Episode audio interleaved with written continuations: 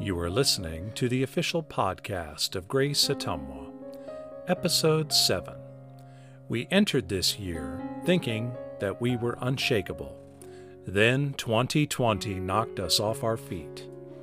Throughout the month of January, we will train our minds and our hearts to live an unshakable life no matter what happens in 2021. But it all starts with one foundational idea this Sunday. This one idea will enable us to face 2021 with greater strength and resilience.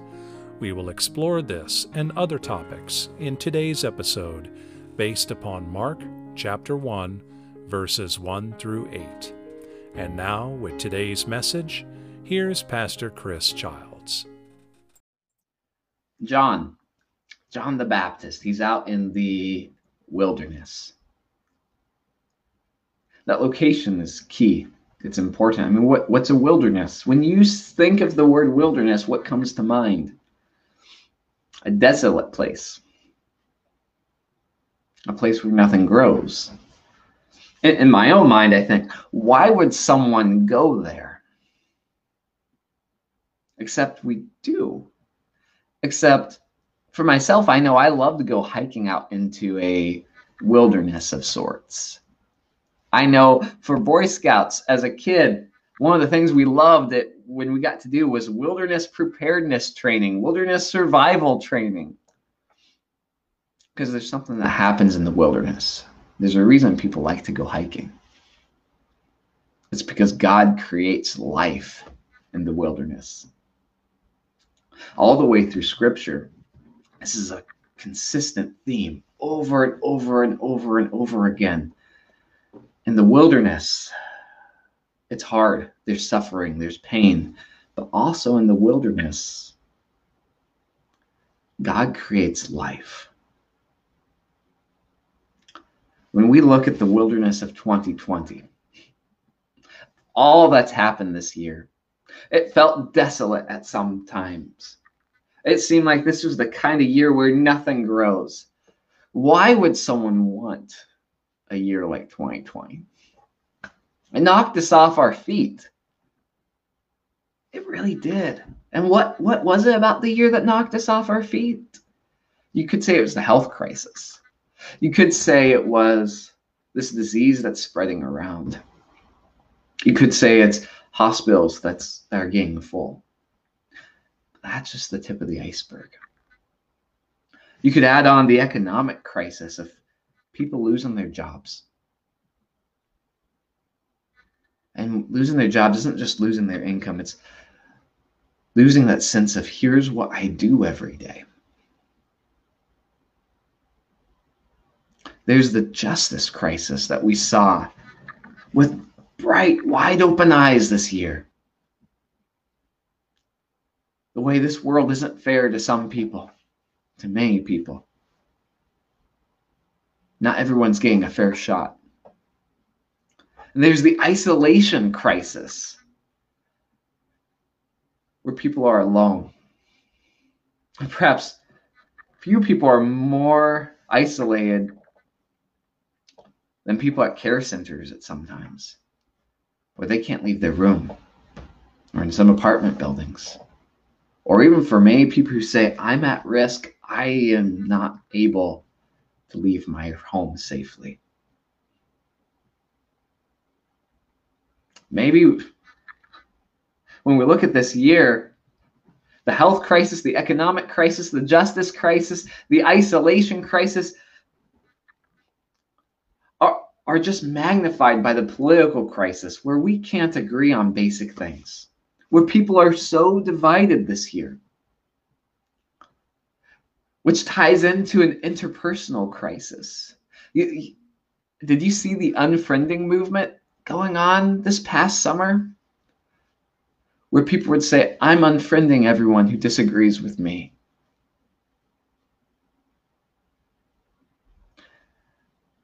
And then there's the learning crisis. And I don't have a better word for it other than we have to relearn everything. Basic things. We had to relearn how do we do grocery shopping? Oh, I'm not allowed to go down, this aisle? Do I have to wear a mask or not wear a mask? Can I do it online? How does that work? Which stores do it? Everything got harder. And then there's the autonomy crisis. Can I make my own decisions? I don't mean to go on and on and on, but we've had a lot of crises. And one of the ones that keeps popping up in the news, and I didn't even understand it at first, was this autonomy crisis where people struggle being told what to do because there's something lost there of being able to forge their own future. And all of those crises led to our addiction crisis. And I say addiction in the broadest of terms. Yes, addiction to hard drugs, you bet, that's a real crisis. There's addiction to all of the ways that we numb that pain that we're in too. And that's grown this year. And it's a real crisis. But I've got good news because 2020 is almost over.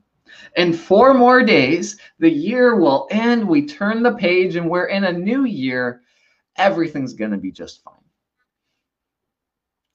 Except you and I know what can we expect for 2021? Do we expect we turn the page and we're back to normal on January 1st? No. Do we say we'll turn the page and Suddenly, our political divides will be over. and We're all going to agree. No, in fact, we say there were friendships that were lost, and we're not quite sure how do we restore them again. And yes, there's going to be a vaccine, and we can't wait till we can get it in six months. And we don't know what new things are going to pop up. So, what can we expect for 2021? Maybe more crisis, maybe more struggles, maybe more disaster. But what do we desire for 2021? I know what I desire. I desire life. I desire hope. Some stability would be really nice. Joy, connection, some activity. One of the losses I've experienced this year is not being able to take my daughter to go do things. She's only going to be two once. In this time right here,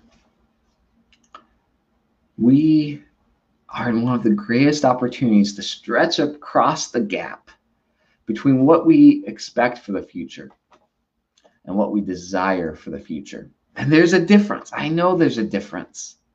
But we have an opportunity to stretch across that gap. Right now, we're in a wilderness, a wilderness of transition.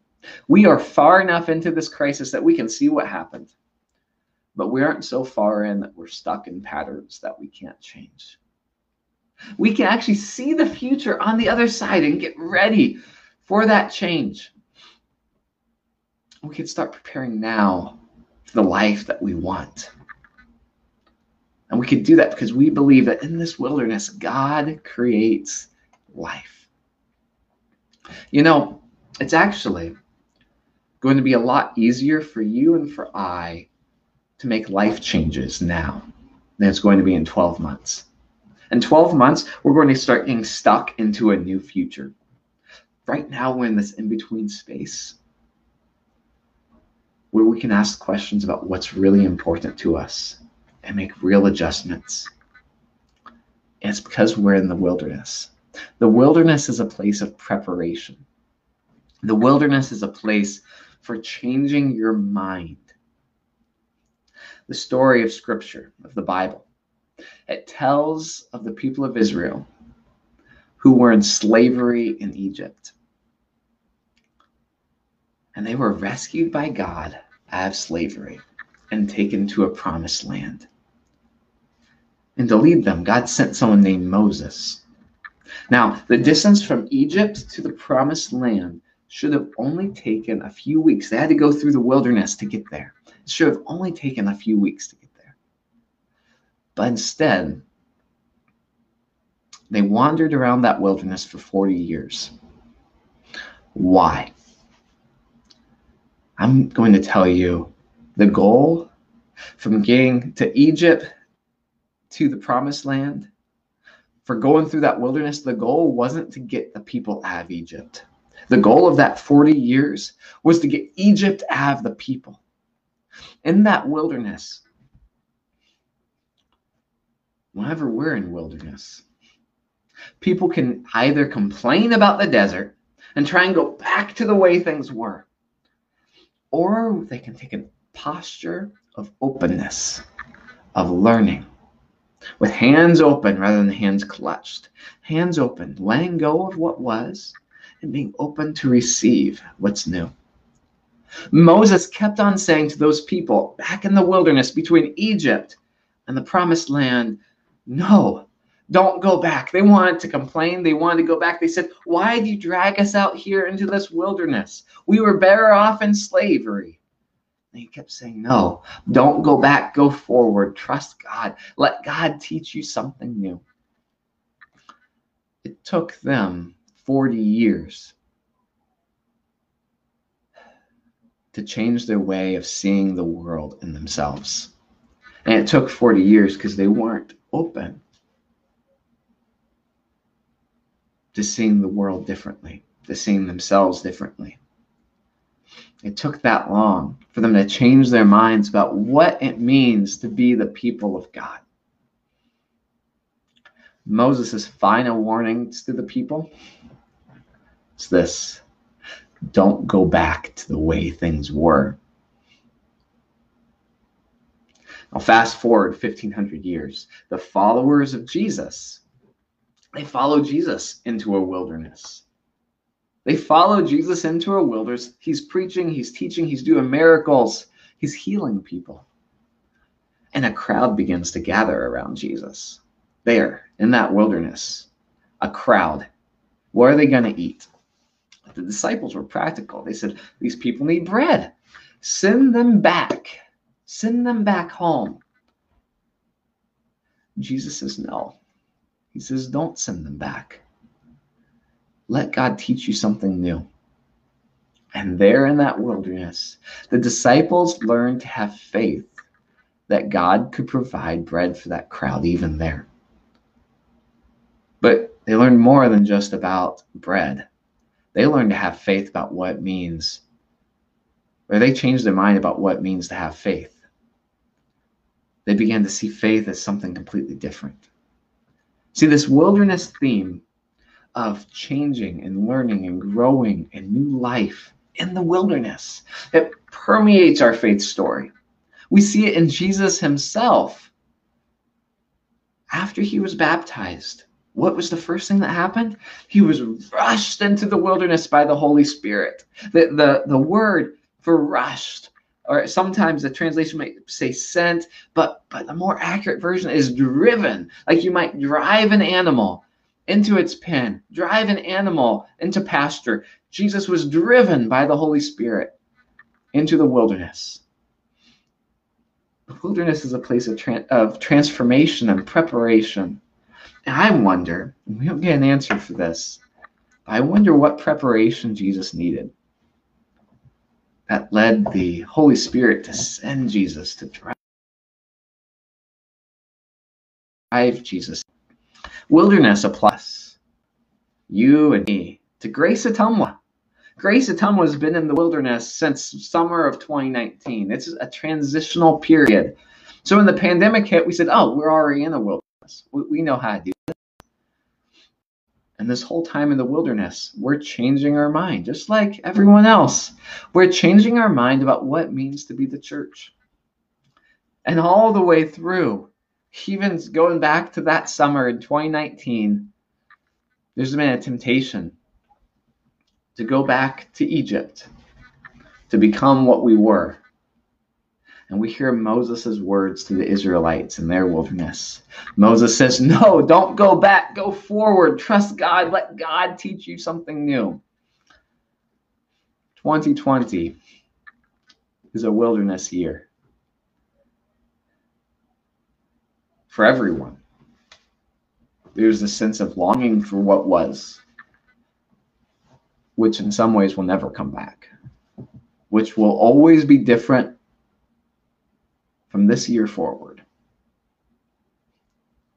And the temptation is to try and go back. But again, we too hear those words from Moses No, don't go back, go forward. Trust God. Let God teach you something new.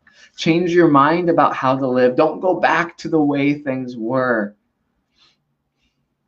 Which brings us to our scripture today from Mark chapter 1, the first words of the book of Mark, the story of Jesus. John is in the wilderness, calling people to change their minds. The first thing Mark wants to tell us about the story of Jesus, the good news of who Jesus is, is John was in the wilderness, calling people to change their minds. You, you may have heard this passage before where where you may have heard the phrase repent. John was calling people to repent, for the kingdom of heaven is here, right around the corner. The, the, the word actually isn't repent. It's it's often translated as repent, and and most biblical scholars today who, who study the Greek languages say that the word repent is probably one of the worst bad translations in the whole Bible because it's not really about repenting as in remorse and guilt, feeling sorrowful. The word, uh, I invite you to say it out loud because it's a fun word metanoia. I like that word, metanoia. It, it doesn't really mean repent. What it means is to change your mind. The, the translation that Jeff read said, change your mind, change your heart, change your life. Don't go back to the way things were. Metanoia it, it's a state when we realize that the way we've been doing things is no longer sufficient. It's about changing your mind. It's about regretting past decisions, regretting those past decisions, but not out of guilt. Just realizing what those decisions cost you. There's no guilt, no shame necessarily associated with simply realizing what those decisions cost you and then committing to new decisions in the future. So here's an example. When I was in college in Pella, I volunteered with Iowa Hospice, and one of my people who I got to visit with was at Good Sam in Ottumwa. So I was in college in Pella, I was volunteering at Good Sam in Ottumwa. And one winter day, I was running late getting back to Pella for a date with my girlfriend. Her name was Melissa. And I thought I knew a shortcut to make up the time. I thought, I'm not going to be late. I know another way around. But as the snow and the ice hit my windshield, I found my shortcut taking me on gravel roads I'd never seen before. And it was getting dark. And now I wasn't just late getting back for my date with this girl I really liked. I was late and lost in the snow. And at that moment, I had an experience of metanoia. I changed my mind about my shortcut. I called Melissa. I told her I'd be late, and I turned around to take my usual route home across the Wapello Street Bridge, up to Highway 63, back to Pelham. And we don't like changing our minds. We like to think that we already have it right. And there's wisdom in the wilderness of me. we've hit the end of what we know. The way we've been doing things, we've been thinking about things isn't working for ourselves anymore. That shortcut isn't leading me home. There's a wisdom in saying, I'm going to try something different. What kinds of things do we need to change our minds about if we're going to be unshakable in 2021? We need to change our minds about vulnerability. But what does it mean to be vulnerable?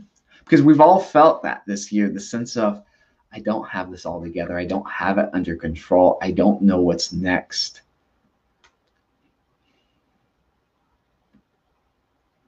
and it hits us at a practical level, but also on an emotional and personal level too. We need to change our minds about how do we be vulnerable in a way that gives us strength. We need to change our minds about scarcity. Because we live in this world if there's not enough. We live in this world where the, the dominant narrative is there's not enough for everyone. Better take care of yourself. And that just adds to the problem. That's part of why we've had so many crises this year. If we're going to be unshakable, if 2021 is going to be our unshakable year, that nothing can shake us, we need to change our minds about what does it mean to be present and to really see people not just in a guilt driven i should be present and really see people and talk to people like they're really there kind of way but in a the way i'm spending my time putting forth my energy the way i'm using my technology does it allow me to see people? To be unshakable in 2021, we need to actually have a conversation about numbing. These addictions, these these ways that we try to cope, but we don't cope with them. There's the hard addictions, but there's also the every person's addictions. There's the social media addictions. There's the negative news addictions. I know lots of people I know you do too, who are addicted to negative news. There's the way we eat to numb the pain that we feel. I think that's why I've, I've heard the phrase used talking about all of these pounds that we've gained this year. They call it the COVID 19. Over this next month, we have an opportunity to change our minds in a new series called Our Unshakable Year. Because the chaos of 2020 shook us. And we aren't naive enough to believe that 2021 is going to be any easier. But we are given the opportunity to change our minds about some beliefs that held us back in 2020. And we're going to take that opportunity. Why? Because in 2021, we want to be unshakable. This is my prayer for you. This is also my prayer for myself. This is as I put this series together, our unshakable year. This this is personal for me. This this comes out of deep struggle and wrestling with God of saying, God, if I'm going to be who you've called me to be in this coming year, what's it going to take? How do you want to change my mind? so that I can live this unshakable life that you've called me to. Will you pray with me for this coming series, for January, for our new year that's just around the corner? That we would be prepared by the Holy Spirit in this wilderness to be unshakable. Let's pray. That's what we ask for, Holy Spirit. Change our minds about the things that we thought we knew. Give us an openness to seeing the world differently. Reveal to us the ways that you've called us to live dif- differently. And for the people who have felt so shaken this year, the people in our community, in our area, and even around the country and the world, but in our networks of connections, the people that you want to live a different year next year. We ask that by your power, by your miracles, you connect them to hear what they need to hear so that they can live life to the fullest in Jesus' name. We ask this and trust in you for your provision. Amen. Friends, when someone asks you about your faith, what will you say? Looking at this coming week, if someone says, What do you believe? What's your faith mean to you? What would you tell them? here are some ideas from the day. You might say, My faith leads me to let God teach me something new. Or my faith in Jesus means I changed my mind about something.